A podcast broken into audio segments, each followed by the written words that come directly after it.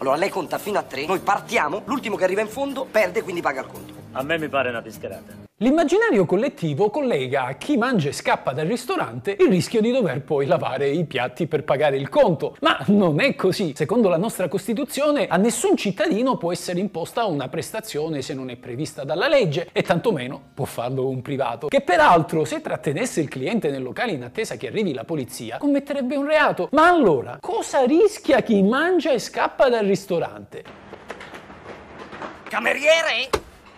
Il bello che gli ho dato anche via. Le conseguenze possono essere civili o penali a seconda dell'intento perseguito dal cliente a sbafo. Detto in parole povere e salvo quanto di qui in seguito vi spiegherò, chi agisce sin dal principio in malafede può essere querelato. Chi invece si accorge solo all'ultimo di non aver portato i soldi con sé non commette reato, ma resta comunque debitore. Tuttavia, a dover dimostrare l'intento fraudolento è il titolare del locale, cosa tutt'altro che facile. Mi faccio piangere. Anto, devi avere un po' di cuore. Non serve il cuore. Cerchiamo allora di fare il punto della situazione e vediamo cosa si rischia se si mangia e si scappa dal ristorante. Mettetevi comodi e gustatevi questo nuovo succulento piatto del diritto italiano e non dimenticate almeno questo di pagare il conto iscrivendovi al canale e azionando la campanella degli avvisi.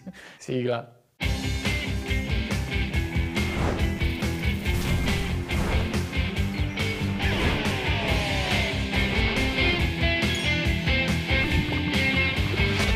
Questa è la legge.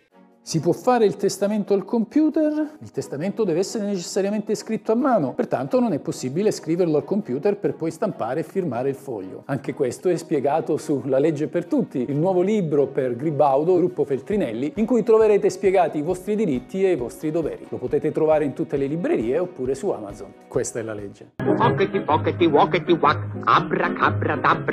I latini la chiamavano datio insolutum, ossia un'attività al posto del pagamento in denaro. La potremmo tradurre con il termine baratto. Di certo le parti possono accordarsi per una prestazione in natura che sostituisca quella pecuniaria, ma deve essere un accordo esplicito, meglio se formalizzato per iscritto. Dunque se il cliente mangia e dopo si accorge di non avere i soldi per pagare, può essere obbligato a lavare i piatti? Assolutamente no! Il ristorante non potrebbe imporre al cliente mai un'attività del genere, a meno che questi non vi acconsenta.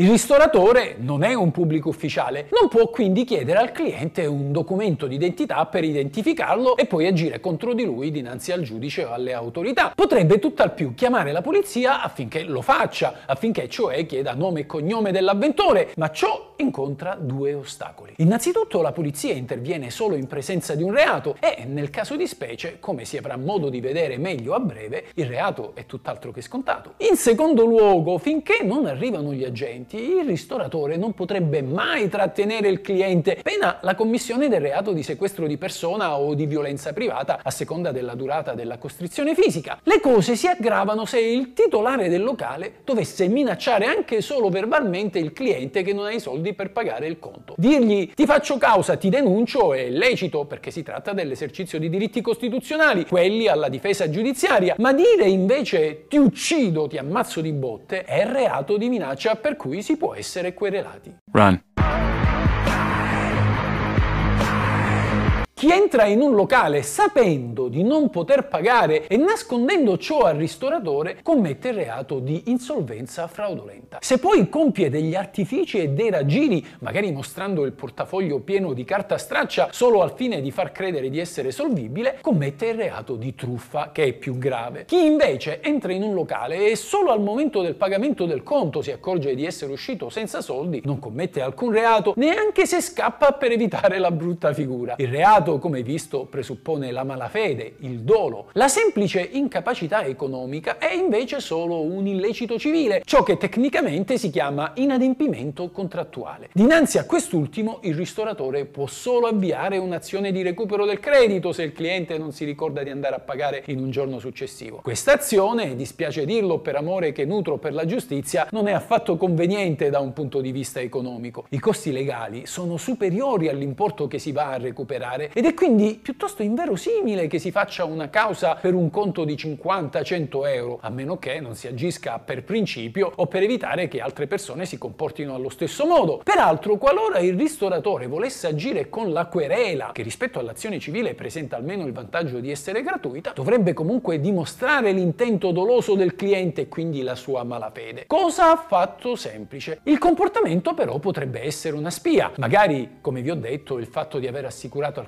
cameriere di poter pagare, o il mostrare un blocchetto degli assegni su un conto completamente vuoto, o il fatto di chiedere se il locale accetta carte di credito che però non si hanno in tasca e così via. Anche il semplice fatto di darsela a gambe potrebbe essere considerato un elemento da cui desumere la volontà di frodare il ristorante. Si tratta però di semplici indizi, che di per sé potrebbero essere ritenuti insufficienti da un eventuale giudice per giungere a una condanna penale. E ciò perché, come vi ho detto, la fuga potrebbe essere giustificata dal semplice imbarazzo e non da una dolosa e premeditata macchinazione ai danni del titolare del locale. Insomma, a conti fatti, chi mangia e scappa potrebbe, almeno col sistema giudiziario che abbiamo, non rischiare nulla o quasi.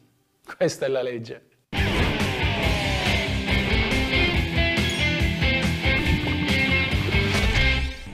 Questa è la legge. Questa è la legge. Questa è la legge. Ciao amici, se vi interessa sapere cosa dice la legge, come va interpretata, cosa si può fare e cosa non si può fare, il tutto in un linguaggio semplice ed accessibile a tutti, iscrivetevi al mio canale. Questa è la vera legge.